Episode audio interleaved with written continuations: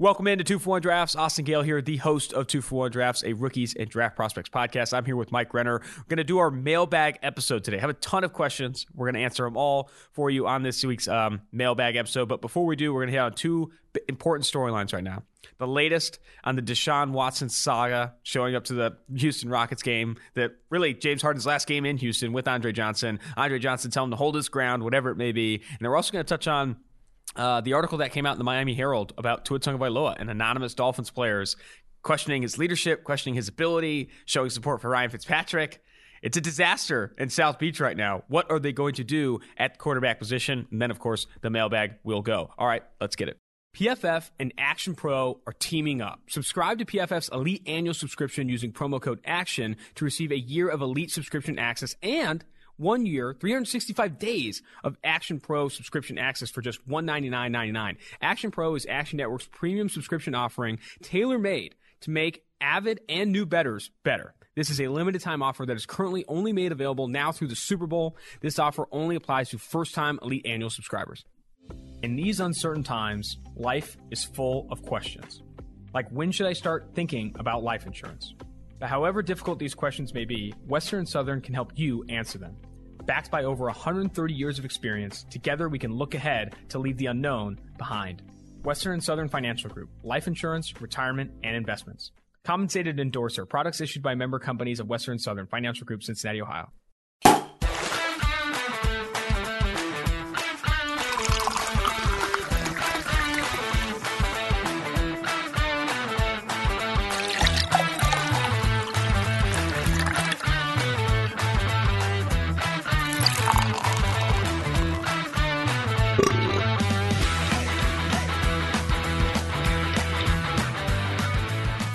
Mike Renner back in studio here for the Two for One Drafts podcast. And I know I opened the podcast last time with an epic dating story, and the reviews are in. People are, are flocking to me saying, Man, that is just, you're on an absurd run. Someone said you're on an absurd run or an impressive run. And I said, That's a word for it. I would call it more depressing, but it, it is an impressive run. But I want to open with this. I don't know what story to tell this week, but I have two to, to pitch. And you can reach out to me and DM me, tweet, tweet at me, whatever it may be, which one you want me to tell on Monday's episode. One, my dad flipping a Ford Focus and running from the cops. Two, my mom landing in Manteca's Most Wanted for Grand Theft Auto. I have those two stories. Those two are good ones. Very, very good stories. To let you know, to to precede those, my parents are insane. My family background is insane. My dad's a nut job. My mom's a nut job. But those two stories your dad are hates pretty. me too. And your dad, my dad also hates Mike Renner. So one of those two stories, the mom, Grand Theft Auto, the dad flipping the Ford Focus and running from the cops. I will tell one of those on the Monday pod. I just need votes in. Get the votes in. DM me, IG me, whatever it may be. Where's your vote, Mike? Your vote's card. Sorry. I want to hear the Ford Focus one. It's good. That one sounds great, but I was thinking of like stories myself. I really, I don't think I could tell any of the ones. The good You have so some good ones, but they're just too. They You, you probably can't tell them on the podcast. The one I could tell is about how I got the black eye that I had ended up missing. Dude, please tell that Should I tell that story? Tell that story. So I started dating a girl who lived in Reno, Nevada a few years ago, and she moved then across the country to Cincinnati here, live with me. Things didn't go well. We broke up. Surprising. Yeah, it happens. Um, and then so she actually ended up moving then back and came to visit, and she punched me in the face when she came back to visit. There's more details how- to that There's a little more details, but that's that's pretty much all you guys need to know is how that ended up happening. You talk about having people that are crazy. That chick was crazy. yeah. That chick was a wild one. But the the details of that story was good. We might have to like set up. I know other podcasts do like meetups or whatever. We're like, hey, we're gonna be at this game or whatever. When COVID's Yeah. over, it'd be great to be like, hey, we're gonna be in South Bend. Hey, we're gonna be wherever. The hula be. ball. That would be sick. Quinn, come out too. Quinn, make a play. Bring some Coors Edges out there. Get the people going. Non-alcoholic. Everyone on the freaking everyone at the tailgate's like, let's go. We're gonna make people sober if we go. I kind of like it. Mm. You're go- you're not doing dry February though, right? No, that's that's too much. If you're not, I might. Die. I mean, if the Packers make it to the NFC Championship game, I might cut it January God, short. thank God. Yeah. Your parents wouldn't even be impressed with you at that point. Cut off the dry January. All right, let's start with Deshaun Watson. Interesting stuff going on. I mean, he was just on vacation, comes back, goes to watch James Harden play basketball for the last time with the Houston Rockets and with Andre Johnson. And Andre Johnson has been what was not on Twitter for like over a month, came back to Twitter, and all of his recent tweets have been flaming the Houston Texans organization, you know, t- telling Deshaun Watson to hold his ground, to not like, you know, to not just fall to what the Houston Texans want. Like a lot of this is looking like Deshaun Watson, at the very least, is strongly considering strong arming the Texans into getting out of that situation, potentially via trade or whatever has to happen to not play for the Houston Texans. That's how bad it looks right now. I don't know what the results will be of this, but it doesn't look good right now. Yeah, Andre Johnson had not had a tweet that wasn't a sponsored tweet, an ad tweet since 2019. No way. Over a year. yes. had not had a tweet that wasn't an ad for over a year. Comes out just guns blazing, telling Deshaun Watson to do what's best for him. You know, screw the Texans. As someone who had his entire career, I don't want to say ruined. Like he put up big numbers there, but like they did nothing with Andre Johnson. He knows that like a bad organization is depressing probably to play for year after year, and told him to do what's best for him. And I think the Texans are screwed here. If Deshaun Watson really wants to, like, they're damned if they do, damned if they don't. If they trade him, they're the team that screwed up so bad they traded Deshaun Watson. If they call his bluff and say, you know, like you got to come play for us, everyone's like, what are you doing here? Why can't you like give it like you're you're strong arming, you're, you're like holding hostage your best player. Like they, I think they're really kind of screwed here uh, in the court of public perception with their fans. Yeah, and in a tough spot. I don't know how it ends up. I think the favorite scenario I've heard, or like the most re- realistic scenario I've heard, is with the Dolphins and talking about trading Tua Tagovailoa and multiple first round picks, including the number three and 18 overall pick. That is what I've seen like could potentially happen. Makes the most sense in terms of who has the capital Get to do it. Back. But I cannot believe, yeah, getting their pick back for Laremy Tunsil. But I, I can't imagine that the Houston, the, anything but making Deshaun Watson happy is at the top of the list for Jack Easterby and the Houston Tech, Nick Caserio and the Houston Texans organization. They like, can't let him go. Eric Eager has said this before. He said if you have a player that's very, very good that doesn't want to play for your franchise, a lot of the times you'll say, "Well, you got to trade him. Find what you can get for him." No, what you need to do is create a culture and an organization that your best players don't want to leave. That should be the number one priority. It shouldn't be like, oh, you don't want to play here? We're out. See ya. Peace. Like what yeah. the Raiders did with Mack and Cooper. Well, Cooper, more so than Mack, didn't want to play Jamal in Oakland. Adams. And then you're like, we have to find a way to trade him. It's like, no, the problem's you. I, I relate it back to my dad in a situation. My dad has had three or four divorces, and every time it's their fault. No, at a certain point, you're the guy who should probably be fixing some things so the people that you're dating don't want to leave you. And in this situation, Deshaun Watson is a potential divorce for the Houston Texans where they need to be more reflective and not say like, oh, if he doesn't want to play here, he's out. Yes, you can't. You, you literally cannot trade Deshaun Watson. You can't. You just can't. You cannot if you're the Houston Texans. You are the the whole like you said, no player is bigger than the team. Deshaun Watson's bigger than the team right now. That is your team. That is a you know that is you know a decade plus of what should be prosperity if you can do any halfway competent job as a GM. so don't get to take shots at Bill O'Brien like that. Basically, figure it out is what I'm saying here. Fair. Figure it figure out. it out. I think is the best methodology moving forward. Let's jump to this Tua Tagovailoa um, situation. I kind of want to read some of the quotes here, but if yes, before I before I dive into the quotes, if you want to preface it while I look for them, go ahead. So basically, I don't want to say a hit piece, but but there are anonymous players within the Dolphins organization saying that Tua was basically shit. Like didn't mm-hmm. look good at any point in practice. Was everyone was floored when he was named the starter. Was no one was happy the fact that he was named the starter and that they don't think he's going to be a good NFL quarterback. Yeah. Is the whole I have the quote gist there. of it. But and, but some of it like came off almost too over the top to where it's it has to be like Preston Williams or DeVante Parker or someone who was a wide receiver who had better stats with Ryan Fitzpatrick. It came off almost like a jilted lover because some of them were just like so dead wrong that I don't know. It's hard to like just read them. Yep. So this is from Armando Salguero of the Miami Herald. Support local journalism. Support the Miami Herald. Go check out the article. Subscribe if they do have this subscription model. But I'll read some of the quotes off here. They said they were unimpressed by Tua Tagovailoa during training camp to point to the point that they w- thought he wouldn't be ready to play in 2020. They said they were caught totally off guard, as one put it, when Tua Tagovailoa was named the starter in the seventh game of the season. Uh, and, and, another said that the season finale, when players were informed that by Flores that Ryan Fitzpatrick couldn't play against the Bills, they were disappointed because they believed Fitzpatrick gave them a better chance than Tua.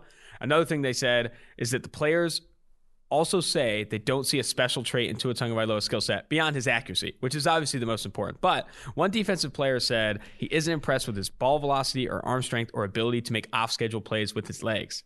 So he ultimately questions if Tua can be the starter of the future. Can he compete with Josh Allen, Patrick Mahomes, Deshaun Watson, etc.? So, like, what did we say when this first happened? When this first happened on the seventh game when he was started, what is that? What is that doing for Brian Flores putting Tua Tagovailoa in? I think it's going to create a split in the locker room because you're yeah. going to have players that want Ryan Fitzpatrick to play, and you're going to have players that want Tua Tagovailoa to play. And it sounds like a lot of the defensive players, at least, are signing on the fact that hey, because the defense was rocking. The mm-hmm. defense was a top five defense this season. The defense was blowing it up. They had they were a playoff caliber defense, but offensively they weren't scoring points. So obviously there are some concerns there. So now you have this split in the locker room with some saying Ryan Fitzpatrick gives us a better chance to win, all the way to the point where like I don't think Tua should be the starter next year. This is the concern. And I don't think, here's a hot take. Maybe this is a hot take. I don't think it's Brian Flores' fault. The decision to start Tua Tagovailoa was not his. I don't think personally. Say what you want. I don't it's know if it, it was. It would be hard to imagine it was. It's hard to imagine it was because Brian Flores is also the same quarterback that was benching his ass in multiple games to try and get Fitzpatrick in to win some games late. To start him after the bye, that was a front office, higher management decision and he had his hands tied, having to mm-hmm. tell players, defensive players that are showing frustration privately, that like, hey, this is what we have to do. We have to build around Tua Tagovailoa. That's a frustrating situation for Brian Flores. A guy that I think if he didn't get absolutely blown out by the backup Bills in Week 17 would be the candidate for Coach of the Year this year. Now yeah. Kevin Stefanski's kind of running away with it. But concerning stuff in Miami, I still think there's reason to believe you can build a winning offense around Tua Tagovailoa it's going to be more difficult than maybe some of these guys that can make all the throws, but he's accurate. You, add, you need to add more weapons and you need to build up that offensive line. But I do understand why there are some concerns and why there is a split in this locker room. Yeah, he doesn't. Uh, I do love that quote where it's like beyond his accuracy. Yeah, it's like you realize that's been, you know, you know, look at half the quarterbacks who are in the NFL playoffs. Like, what is Drew Brees, Phil Rivers, Tom Brady, what do they have that's special beyond their accuracy? Like they don't have special arm, they don't make off platform throws. Like you can win yeah. from the pocket if you are good enough. It is a that is like for the vast majority of NFL history, that's what everyone considered like the most valuable thing yeah.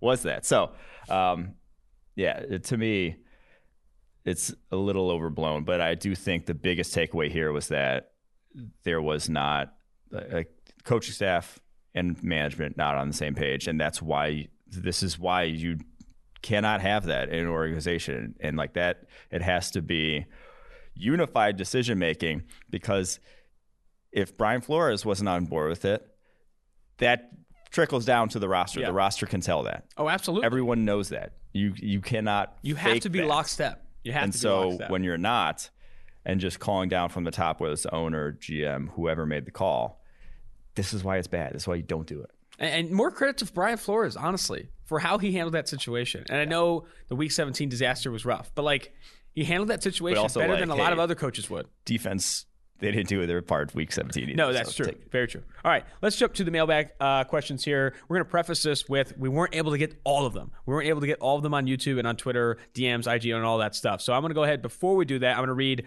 the names of the questions that we pushed to next week's. We're going to answer these first one is from Slightly on the podcast recording or the podcast um, reviews.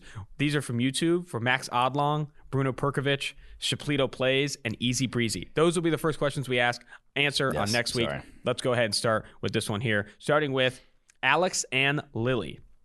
If one of the top four quarterbacks are there, do they go that route or should they pick up a D end or linebacker? He's talking this about the, the Raiders. Raiders do they pick up a defensive end or linebacker? I know those are bigger needs than QB, but I'm just not sold on Derek Carr. We're not sold on Derek Carr. I'm not sold on Derek Carr. You shouldn't you, be. You you may feel differently, but my thought on this is this has to be you have to do this before the draft if you're not sold on Derek Carr mm-hmm. because if you're not sold on Derek Carr, someone someone wants Derek Carr. Someone would give you a first rounder, maybe like more than just one first rounder for Derek Carr at this point. I'm sure the Chicago Bears would love to have Derek Carr. I think right that's now. still a very good fit.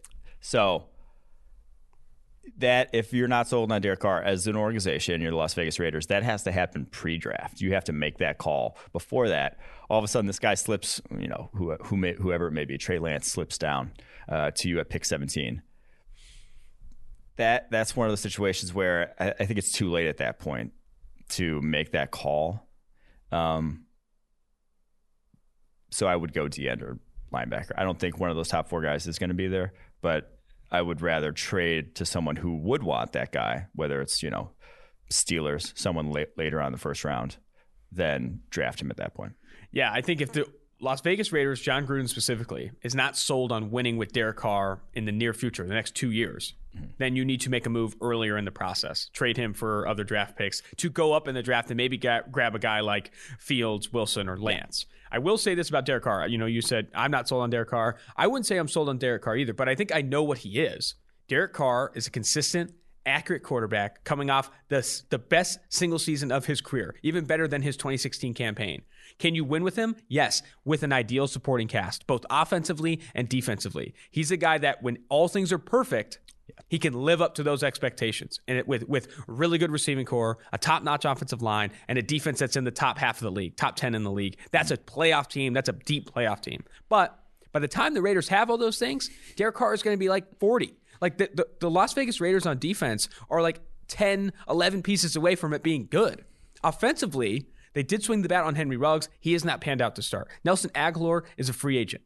Uh, Hunter Renfrow is a great slot piece, but not a guy that you're banging the table for for making this offense great. Like you still don't have the pieces necessary to win with a quarterback like Derek Carr that can't make the off-platform throws and do these crazy things like Josh Allen, Patrick Mahomes, Lamar Jackson, Aaron Rodgers. These things that like elevate your supporting cast. Mm-hmm.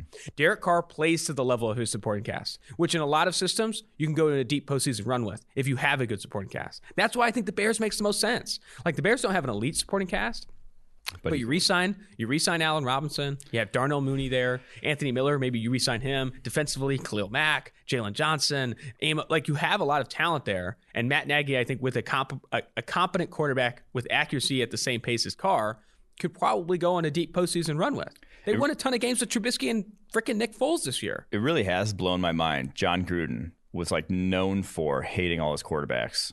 You know, in his first stop in Oakland and then in Tampa Bay and has gone was it three years now with Carr without like any hint of I guess they did sign Mariota last year as maybe an insurance plan, but no real hint of Gruden never being upset with him. So that's just interesting to me. All right, next question. Brian 0825. Mike Renner is the best in the business. I, Ant- I, threw that one in there just for the. Just no, for I mean, fun. like he said that, but it's obviously not part of the question. It is part of the question. Mike Renner is the best in the business. Get oh, Anthony Treash on the pod more. We should do some more three man pods. Yeah. Question: three-way. Which edge rusher? I'm always down. Which edge rusher is a good scheme fit for the Titans? Okay, so obviously Jadeveon Clowney, free agent. You have Harold Landry on one side. He is a edge bender type. He is going to win at the top of the pocket. When you have a guy like that, kind of like similar to, I guess that's like kind of selling TJ Watt short to call him an edge bender, but like TJ Watt works well when he has Bud Dupree on the other side pushing a quarterback backwards. You're going to get a lot more sacks when you have that. So you want a pocket pusher across from a guy who's going to speed rush. You don't want two speed rushers. Then you give a lot of lanes for quarterbacks to run through. And obviously, that doesn't work as well in the run game either. So I think uh, one of the bigger true edge setter types in this class Carlos Basham from Wake Forest, Joe Tryon from Washington, and then a little later on, Peyton Turner from Houston. I think those guys would be good fits if you are the Titans little teaser for our Senior Bowl preview, which we'll be doing next week ahead of the Senior Bowl. Carlos Basham Jr. is the highest ranked player going to the Senior Bowl on PFF's board. I watched a ton of his tape yesterday. He is huge. Like he is a big dude. He, he is big. built like I think he got too too big this. He might have gotten too big, but he is built like defensive ends of old. Like he's like yeah. six foot five, two eighty five. And like you look at, I was looking at like like uh, body comps and stuff. Like he looks like six foot. He's listed at six Just foot five, two eighty five. But he might be two ninety. Two like the guy is big as hell. Looks a lot bigger than some of these other guys coming out. So Carlos Basham Jr. I agree. He's not bendy. He's not he's not bending the edge and pushing the top of the pocket, but he can't bully, bully some dudes. And I think he works his hands well. Yeah. Like he went against some bad offensive tackles this year and like beat them to a pulp. But he also get he gets kicked inside a decent amount at Wake, or even just like two hands in the ground, head up on the tackle and still is winning really, really well in those areas. So Carlos Basham Jr. I think will be fun to watch um, at the Senior Bowl. Hashtag fun to watch. But I think he has some opportunity to, to make some money there because if he can show he can win on those one on ones, both on the interior and on the edge, that's going to be big for him. Because right now I see him as more of a day two guy. Like I don't think he's going to sneak in around one with his traits. He's got great size, but disagree. You don't? You think he's going to be a round one player? Oh wow. Yeah. Interesting. Interesting. Well, we'll see how he goes at the Senior Bowl. Mm-hmm. All right, Gingy24. Great pod, great content. How do you guys think Terrace Marshall stacks up as a prospect, and where can we expect to see him drafted? I wish we could have seen a little more of him this year. Obviously, he took over Justin Jefferson's role in the slot. Um, I'm still a fan, though. 54th on the board. I think he's a firm second round type of wide receiver. He's got good speed, but he's just like skinny still and, doesn't really have. Uh, he doesn't really have the quicks to make up for it when you're that skinny. Six foot three, 200 pounds. But he was like pretty good after the catch. I'm, I'm kind of just hesitant. I, I feel like he's a guy who, if he really uh, I don't want to say came back to school. He's not coming back to school, but like if if he really came back and put it on in a role where like he's he adds some weight, plays like a more a role where he's facing more man coverage, like he could have gone in the first round easily. But I think he's a day two guy who has a very good chance to outperform. One of those guys has a very good chance to outperform kind of where he ends up going. His recruiting background is also insane. Yeah, he's like guy. one of the yeah. like most coveted guys coming out, like mm-hmm. one of the big name receivers, five star recruit, and all that stuff. So compare him to Justin Jefferson. I mean, replacing Justin Jefferson's role. A lot of people want to say it's another really productive slot guy for LSU. He what are the key more, differences between Jefferson was way more flexible and played stronger. I'd say, like you could see. Justin Jefferson like was ex- more explosive out of his cuts, not out of his routes, and was also like had a ton of contested catches. Like you knew Justin Jefferson was going to make contested catches in the NFL. Like that, you were not worried about. Marshall, n- not as much. Love the pod, my dudes. This is from, I don't have the name in here. Oh, man. Brutal. But I've always wondered if you guys compensate for strength of competition in your player grades. If a wide receiver is going against a good defense corner versus a bad one in both the NFL and the collegiate level. If not, then do you have an algorithm in your prospect research that basically calculates that an 85 graded receiver from Bama might be better prospect than on paper than an 85 graded receiver from Fresno State? For example, just based on level of competition? Yes. So our grades do not account for level of competition. The zero to 100 grades don't. The, do, yeah, that, those grades will not. The draft projections that you will see from Eric Eager and the analytics team in terms of like uh, who they comp to in the NFL level, their sort of high low things that I don't know if you've seen any of those graphs that they tweet out, those will account for that. So they they work in opponent adjusted Massey ratings and play by play grading to yes. look at role college to pro projections. One of the biggest things that Dr. Eric Eager is working on here at PFF is college to pro projections, factoring in athleticism score, like PFF athleticism score, which factors in a bunch of the testing and height, weight, and all that stuff, in addition to the production at the collegiate level, with weighting obviously towards those traits because of how valuable that is in the NFL and how how obvious that translates at the next level. That right. was Sugar Shane 93. Sugar Shane 93. My bad. All right. P Blaines 21. Or P Baines. P Baines 21. Great content. I was told this was the best place to get my questions answered. And it is. It is. What is the best option for the Washington football team to address the quarterback position this offseason? Trading up in the draft or a trade slash in the offseason slash or free agency? My opinion for the Washington football team I am trading a lot of whatever it needs to take to go get one of these top quarterbacks because if I hit on a guy like that, if I go up and I hit on a Justin Fields, like if I get that high in the draft and I hit on Justin Fields, I hit on Trey Lance, I don't know, say one of the top four guys that they get. You also have a lot of talent on their rookie contracts in terms of Chase Young, Montez Sweat, a lot of guys, Terry McLaurin, that are going to be paid a lot of money soon. To where if you have a quarterback in a lot of valuable positions, all not getting paid a lot, you can sign a lot of free agents yep. to that roster and make it look real good, real quickly. And that's a Super Bowl window that a lot of teams like that would be an easy money Super Bowl window at that point. If you trade for Derek Carr, Matt Stafford, yeah, like you, you have a Super Bowl window still because I get like I said, you have a bunch of young talent on that roster, but it's not as nearly as much of a slam dunk in my eyes. So, dude, I take an NBA approach as the Washington football team. Trade your 2022 first rounder and your 2024 first rounder. So that way you still have your 2023. but you know how the NBA does that? They like trade yeah. every other year so they can like find ways to build up different things. But like shoot the moon. Like the, uh, bold moves one. are the only way you're going yes. to like actually like the the Washington football team is not like a couple pieces away every single draft from like really hitting. Like eventually you have to get the quarterback. Unless this year you want to like start Taylor Heinicke and see if you can tank all the way down. But at that point, no, you're in a really bad place the following season. And like you're it's another year added to Terry McLaurin. It's another year added to Chase Young. Like This window is now. Go go make the best of it. Go trade up and try and get Zach Wilson or Trey Lance. Trade multiple first round picks to do it because like, what else are you going to do? This isn't an inch by inch, row by row situation. When it becomes inch by inch and piece by piece is when you have the quarterback. You're not you're not mortgaging the future necessarily when you have the quarterback. You can you can add pieces, be more be less shoot the moon like in your decision making, like similar to what the Patriots have done with Tom Brady for a long time, the Packers, like they're you're not like ever like going all in on another player because you don't have to outside of the quarterback position. You should be willing to give up three plus first round picks for your future quarterback. You should be willing to. You, you shouldn't be like, oh, we're lucky enough to get him uh, at 15, like they did with Dwayne Haskins and those things. Like you should be willing to mortgage the future to make sure you get your guy. And I think the Washington football team would be smart to do it.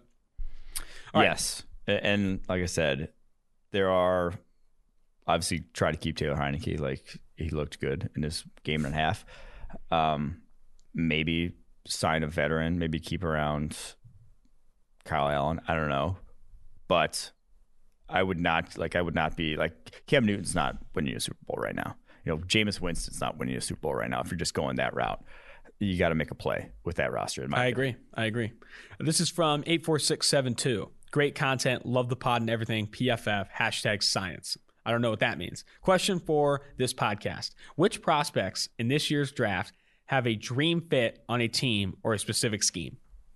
I've talked a lot about Cal Pitts to Baltimore, that offense, and just the fact that, yes, they run a lot, but they don't use their tight ends as like inline blockers. And so that's perfect for them. Like they mm-hmm. get them out in the move, and that's special.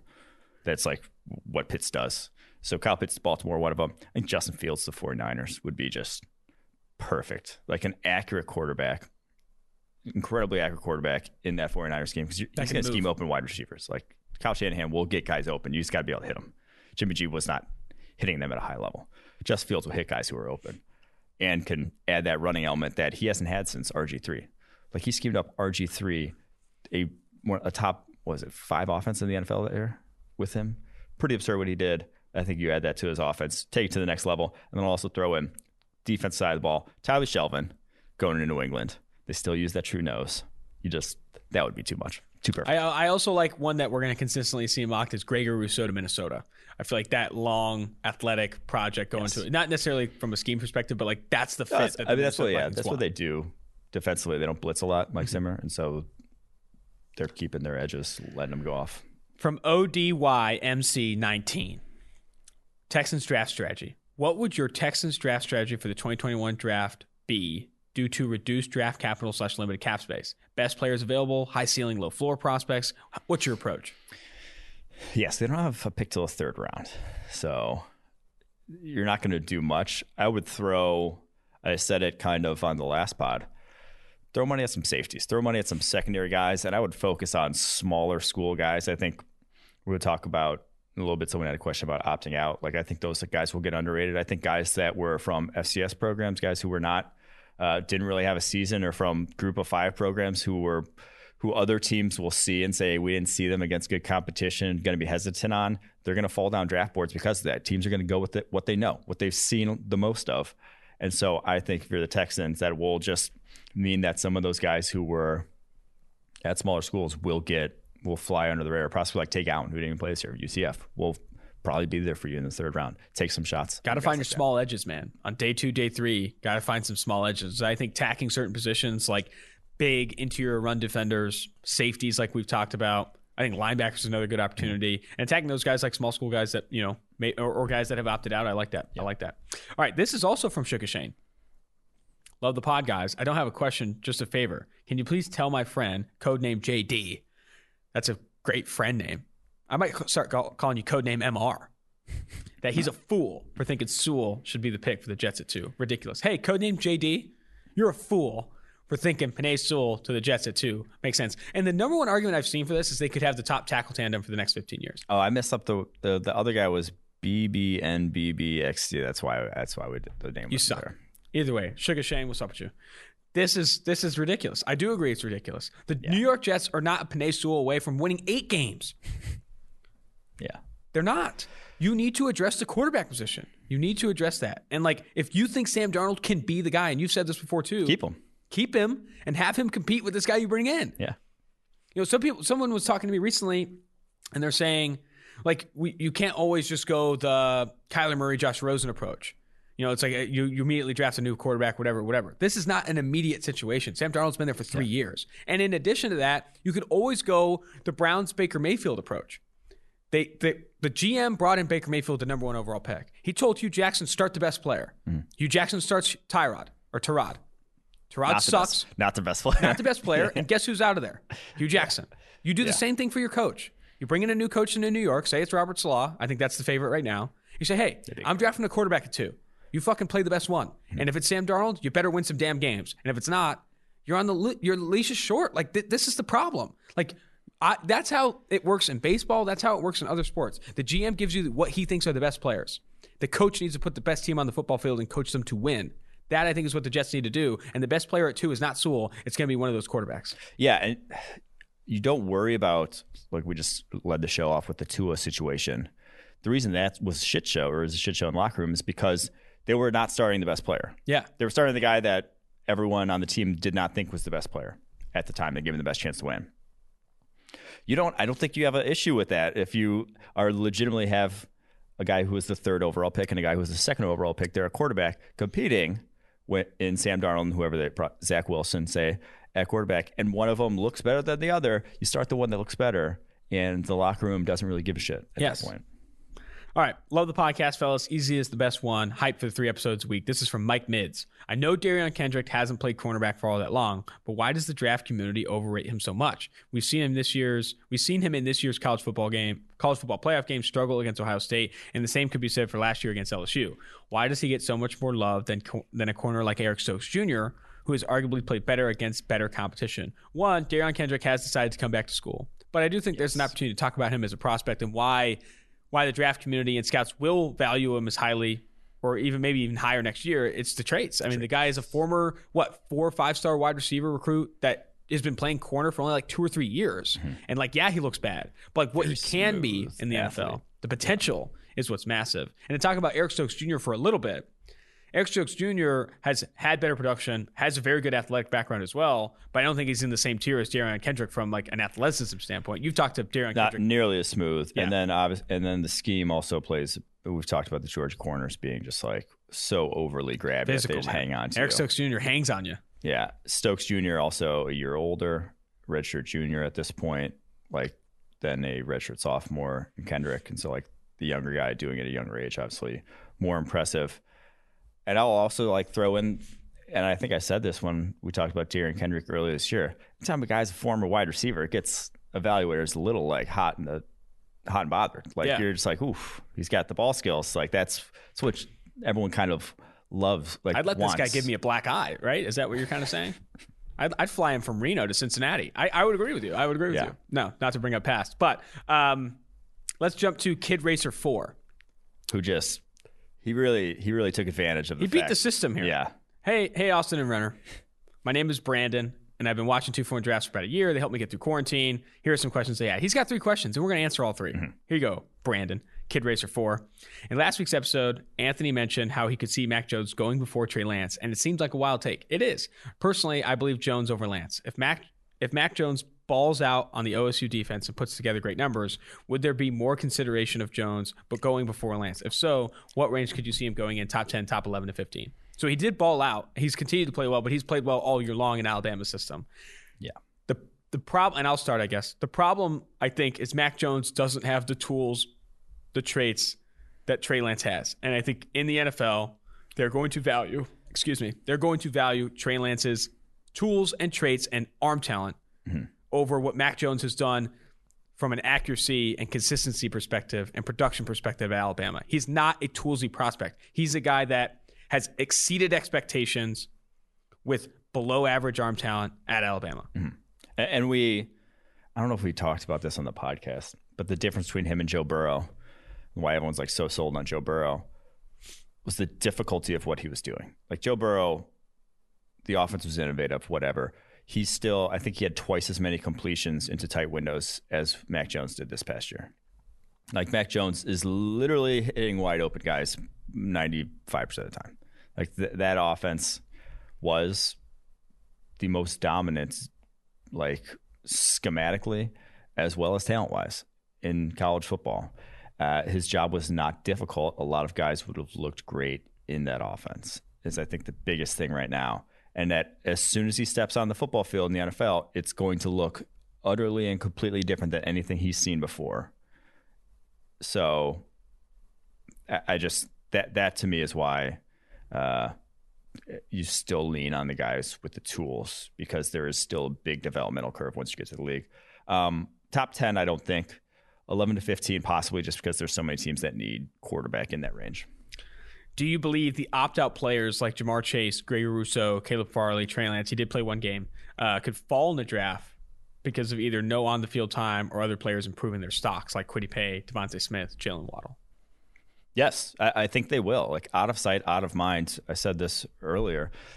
Evaluators are going to lean on what's right in front of them, the guys they just saw. Like it, the fact that a guy is two years removed from having played on a football field is going to, even if you try to cognitively admit your bias and say, no, like only evaluate what we see on the field. That's who this guy is. I think it's still are going to underrate these guys, and I think you also underrate the fact that like guys improve. The last we saw from them, very good from all of them, but it's rare to see guys get worse in college. Like they they would probably be better this upcoming year than they yeah. were, in just in terms of like physically. Now Ja'Marr Chase wasn't going to produce as much in that offense. Gregory Rousseau wasn't going to have more than 16 sacks. That would have been crazy, but I do think like they would have been better players had they come back this year, and we just aren't going to be able to see that. So I do think they're going to get underrated. All right, last one from Kid Racer 4, aka Brandon. In the last several years, there have been surprise first round picks Jordyn Brooks, Noah Igbinoghene, LJ Collier, Jerry Tillery. What players this year do you think could be surprise first rounders in 2021? Or is it too early to tell? Or is it too early to tell? Sorry. I think it's. Uh, I do think it's too early to tell. It is too early it's, to tell. It's difficult to say where anyone stands on. The Daviyon Nixon hype has been interesting. I think yeah. that's a name that comes to mind. Like, oh, you don't have yeah. him even inside the top 50 on your board, but he's the guy that's been mocked in the first round. Someone sent me an IG DM of some fucking mock draft on Reddit that had Patrick Jones of Tulane going at five. So Stop. there's also there's I don't know what to tell you about that. Like that's obviously a, a, mock draft on Reddit or something, but like that's not a surprise. Wait, Patrick Johnson of Tulane. Patrick oh no, Patrick Johnson. Sorry, or Patrick Johnson of Pittsburgh. It was Patrick Johnson of Tulane. I'm pretty sure it was Ooh. Tulane guy. Yeah. Okay. That's wild. Um, that kind of just threw me for a loop there. I, I, I wrote down a couple names. Like I said, it's way too early to tell. But you mentioned Igbinoghene sneaking in because he's just a freak athlete. Uh, I think a few years ago the same thing was true of Terrell Edmunds. Yes, Terrell. I always have to think of their names in my head. Terrell Edmunds snuck in. I mean, snuck in. He was like the 24th pick, which was absurd. But because of how physically gifted those guys are. To me, Caden Sterns of Texas might test out the best of any. Uh, test out the best. We're not even gonna have a combine this year. Why am I saying that? But he's maybe the most athletic. He might run a four one on his phone when he sends yeah, it on Twitter. It's gonna. Schefter's tweet's going to do numbers whenever he tweets out his 40. He's fast dude, very athletic. I think he could make his way upwards. Someone could fall in love with his traits. And then Ifeatu Melifonwu as well we've talked about 6'3, 213, built differently than any cornerback you'll see almost at any level in terms of what he can do physically. It's a big cornerback class, dude. Yeah. Uh, yeah. Fatu Melifonwu, Patrick Surtain. That's, I mean, so I'll toss those two names out there. Like, no one's really saying their tape looks like first round tape, but physically they have first round type tools. I don't know if I brought this up on the podcast yet, but doing the research for the draft guide, Patrick Surtain and Tyson Campbell played outside corner for the same high school, American Heritage, under Patrick Surtain's dad, and were both five star recruits that went to Georgia and Bama. Like, can you, and they won. They went back to back undefeated seasons championships.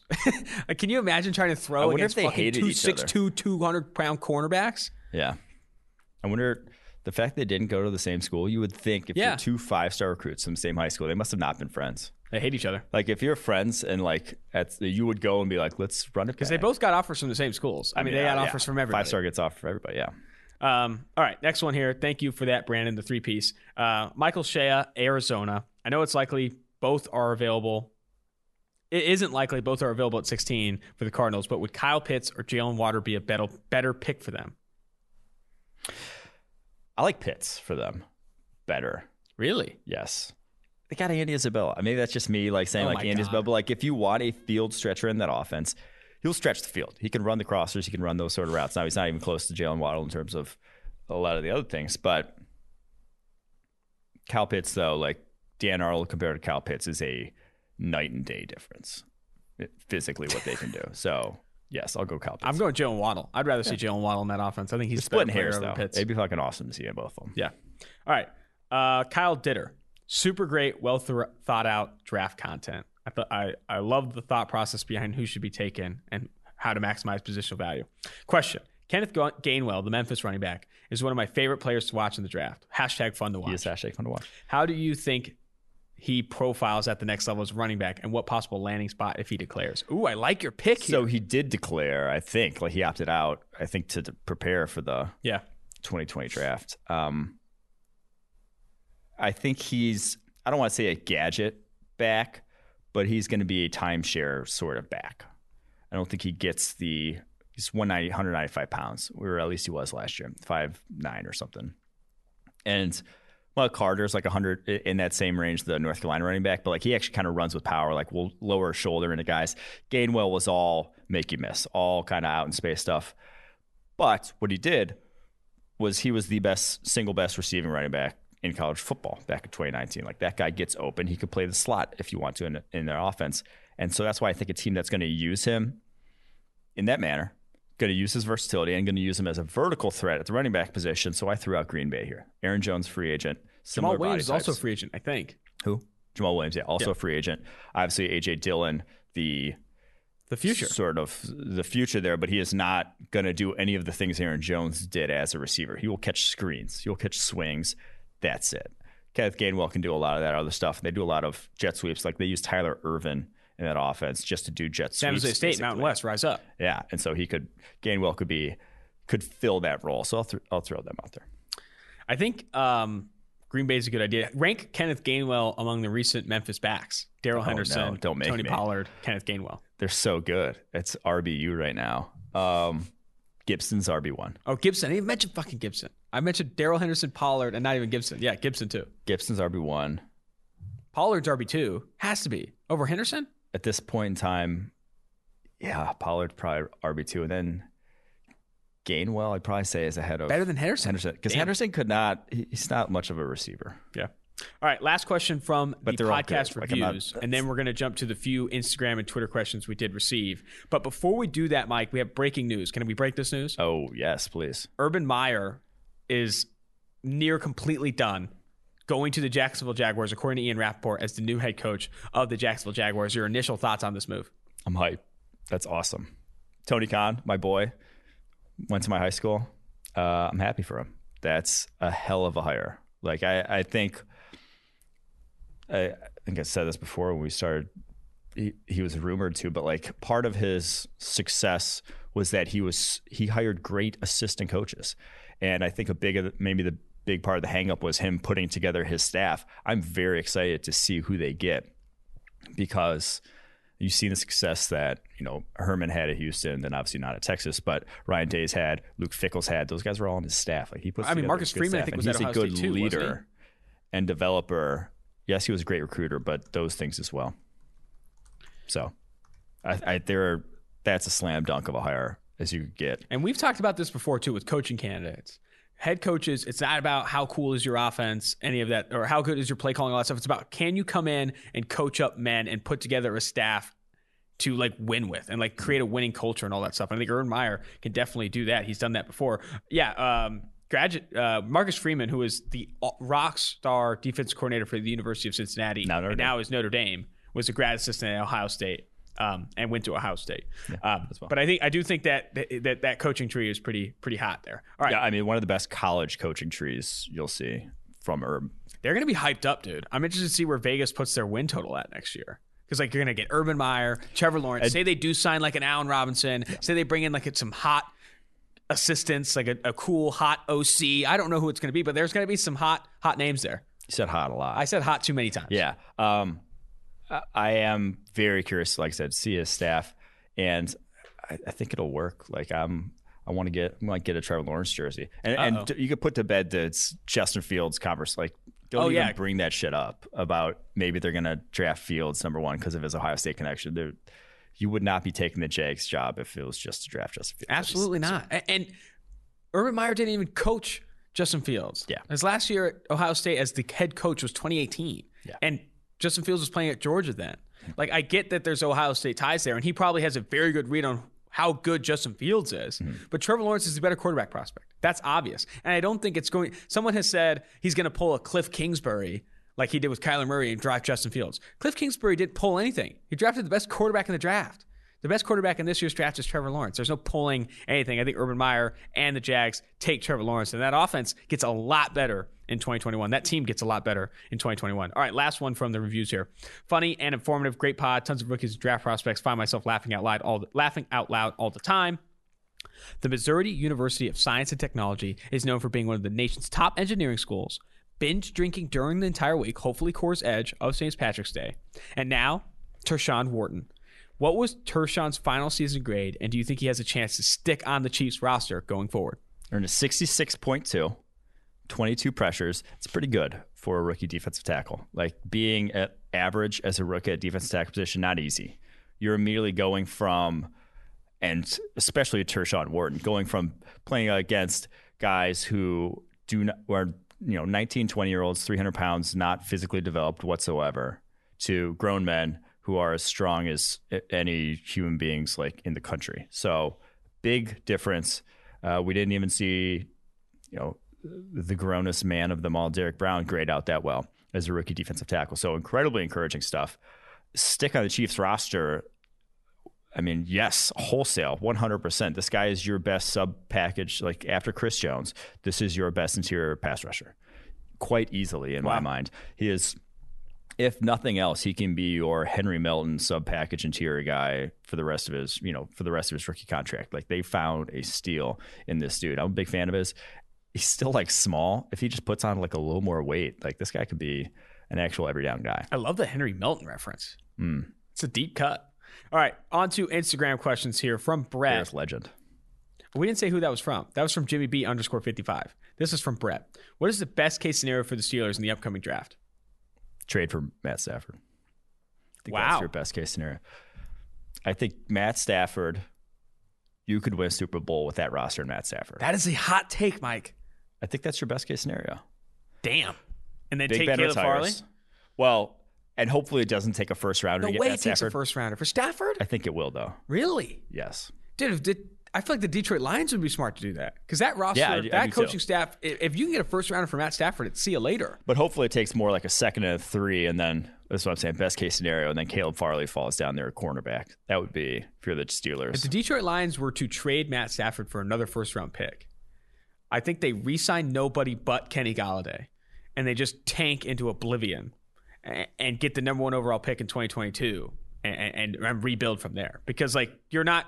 You're Yeah. not trading Matt Stafford for a first rounder and then still finding ways to scratch out play like a postseason berth. Like you need to go to the bottom. It's time to go down. So that would be interesting. I think that would honestly be it's time to go down. That's a great take. I like that one. That's a hot one. All right. Uh, from Alexander. Which think position is more like more likely to have a starter slash quality player taken in the late second or third round? Wide receiver or corner? this one to me went through kind of the numbers. The, the numbers. The numbers. and not really close. Wide receiver. You look at the names: Davante Adams, AJ Brown, Allen Robinson, Keenan Allen, DK Metcalf, Chris Godwin, Kenny Golladay, Michael Thomas, Tyler Lockett, Terry McLaurin, T.Y. Hilton, Cooper Kupp. That's a lot of fucking talent Yeah. at wide receiver position that you could find middle of day two. Cornerback: James Bradberry, Jamel Dean, Ronald Darby, Janoris Jenkins, all in that mix. Quality corners. Wide receiver though, that's Desmond Trufant was a second rounder, wasn't he? no, he's first rounder. Damn it. Never mind. Get it straight. All right. Um, let's go ahead and jump now to our Twitter DM questions here from Reddit GM. Do you think Sean Payton has considered drafting Trey Lance? I think it's I don't know. I think I don't think coaches get into that process, especially since he's still in the playoffs. So probably not. But uh, I'll say at some point I think he will, and at some point he'll realize I don't think he's going to be in the position to draft him. So I'd, I'd say probably not. He could be the replacement to Taysom Hill. No, they don't want to give up on Taysom Hill. You've comped Trey Lance to Taysom Hill, but who can actually throw? Yeah, That's that's that's a good comp. I like it. What do you think the best fits for the top five QBs are to succeed? All right. Lawrence, I mean, Jags, whatever. Like these going to the Jags, so that'd be dumb to say anything else. Uh, I'll- He'd Zach, be best fit on the Niners. yeah, right. Zach Wilson, I'll say the Broncos. I love him with that receiving corps. I, I think that would be very perfectly set up for his strengths of how he plays the game. Justin Fields, we already touched on it, 49ers. I think it's a perfect fit for him. Trey Lance, whoever gets Brian Daboll, I don't know who that's going to be, but Brian Daboll, I would love to see Trey Lance, Brian Daboll with the magic he worked with Josh Allen. And then Mac Jones, he's the guy going to the Saints. That's smart. That's where I'd like to see him end up. I, in I a think dome. Mac Jones to the Saints is my favorite of those four. in a dome, in a division where you're not going to play in bad weather and that arm strength is not going to be necessarily as big of an issue. I love that. I love that take. Mac Jones to the Saints is something we should start mocking here pretty soon. All right, Sam underscore Stetcher. Why shouldn't the Bears mortgage the future to trade into the top five, six, and take one of the quarterbacks? Because okay, I guess that question of why shouldn't you? I, I don't I don't hate it necessarily, but that is how you can end up like the Texans because they've been throwing away draft capital left and right already. They already have a roster that's built on almost all guys on their second, third contracts that you're paying. They don't have a lot of talent on their rookie deals right now, making an impact. And so as soon as that kind of fades away, you're left with a cupboard that is bare. If you do make a move like this, you're not going to have any young talent in two years. Is the reason not to. But I mean, the Texans did it without trading for a quarterback, which is nuts, right? I mean, With the what? Texans tra- mortgaged the future for like Laremy Tunsil and and, and Oh, I mean, no, they traded up for Deshaun Watson too. They gave Oh, a true, bunch that's of picks for Deshaun Watson, but then they also started making dumb decisions after that. From Brandon Aiyuk, not the actual Brandon Aiyuk, but this is a good opportunity to tease the Monday episode. We are going to have San Francisco 49ers rookie Brandon Aiyuk on the podcast on the Monday episode. But this is not from Brandon Aiyuk. I think his Twitter handle is just Brandon Ayuk. If you could add two inches and 20 pounds to any previous girlfriend, I mean prospect, who would it be? I and he said no, DeVonta Smith. That one's too easy. But DeVonta Smith would still only be like 6'3", 195. He would be weird as hell. He kind of look like Robbie Anderson. He's- yeah, he'd bit. be Robbie Anderson. Um, I went with TCU's or Darius Washington, 5'8", 180. If he's 5'10", 200 pounds, he's getting Jamal Adams type love. This guy. That's how highly I think That would of be him as a sick. prospect. The one I would love to see though, Daniel Faalele, the Minnesota offense tackle. He'd be 6'11", 420. Deonte Brown would be what, 6'5", 380? Yeah. That would be Tyler. Shelvin. Dude, Tyler on any given Shelvin day. could probably add two inches and twenty pounds with a, You wouldn't even know. Yeah, you wouldn't even know. Like He that, does that. that's does nuts. that man. after a good night's sleep. That's nuts, man. I think there's other there's other positions. Too. I mean, there's certain corners where I feel like you always felt like if they were just a little bit bigger, could make like Asante Samuel Jr. I think would be sick. You add two inches and twenty pounds to Asante Samuel Jr. You're getting a damn good outside corner. Yeah, I think those are the positions it would matter. Like a, a guard adding two inch twenty, like who cares? Yeah. Defense tackle, like cornerbacks. Can you add those inches in arm length? Ooh, no, you just get like a Kyler Murray fro. Oh, Like, it just it's, it's a your hair fro higher. situation. Interesting. All right, next question here. We got to move. Thoughts on Chris Olave and where he might go? Fan, best one of the best route runners in college football. I think he goes So back much, into the first. so smooth, so polished. and he's he's fast. Uh, We've been talking about like is he fast? He runs. He's gonna run a four four or something. Yeah, So yeah, I think he's a back end of the first round type of guy. I, I really like him as a fit to any team that wants a legitimate I get open receiver. Mm-hmm. Not like a blow the top off, not like a true possession. Like this guy consistently gets open, which every team needs. This guy consistently gets open. Chris Olave. I like that. Liam Eichenberg, a good fit for Urban Meyer's Jaguars with the Rams pick. I think that's too early. Way too early. You have two second rounders now. You have the second rounder from the Vikings. I think that'd be a good one. 45 overall. I think that is that. That's where I'd start thinking about Eichenberg. I mean, there are other tackles I would take though with that Rams pick wherever it does end up. Alrighty, one more thing here. One last question, and then we're out. Sam Danes, 26, sent me a DM. He said, If I showed you this year's tape, if I showed this year's tape to someone who had no prior knowledge of this year's quarterbacks, no biases, no priors, mm-hmm. wouldn't Zach Wilson be the first pick? My take is No. even if you showed the 2020 tape, just the 2020 tape, Yeah, you would still come away with Trevor Lawrence as the most impressive quarterback prospect of any quarterback that's played this year. Then I think after that, you're still thinking about Justin Fields, Zach Wilson in a similar tier that they're Then I now. think it is Zach. Yeah, then I think it is Zach Wilson would be above Justin Fields if you're just talking about this year's tape. Yeah. and that's why shit he is on our board. Um, But you go back and watch the oh gosh, Wake Forest game Yeah. from Trevor Lawrence. That's the best quarterbacking I saw all year. Now it wasn't like it was against Wake Forest or whatever, but just in terms of like the timing, the routes he's throwing, how quickly he's getting to them, it was just perfect quarterbacking. And then the arm strength and the talent, whatever, the physical tools, they're still like he still has better than everyone else in his class still. So yeah, I, I think even if you go just show me this year's tape, I'm still going with Trevor Lawrence. I think so, a, a good segment in the near future for the podcast could be to, for certain prospects, highlight their best tape.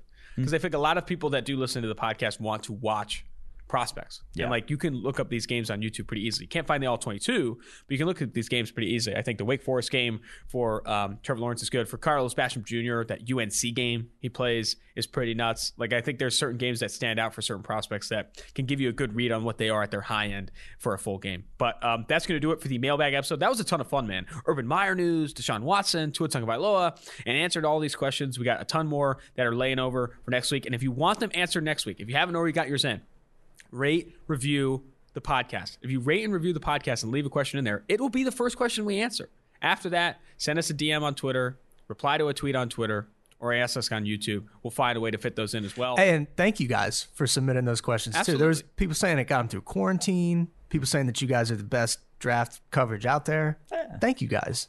Yeah, it's, it's been Thank nice. you. I, I do I do appreciate that. I do appreciate the fans. The two And I'm looking forward fans. to it's only going to get better. It's only getting better. Dude, it's only going to get here. better. Once we get the meetups going, dude, it's going to be insane. It's going to be insane. Anyway, until next time, Austin You're just Gayle. still looking for a girlfriend. You're hoping one of these.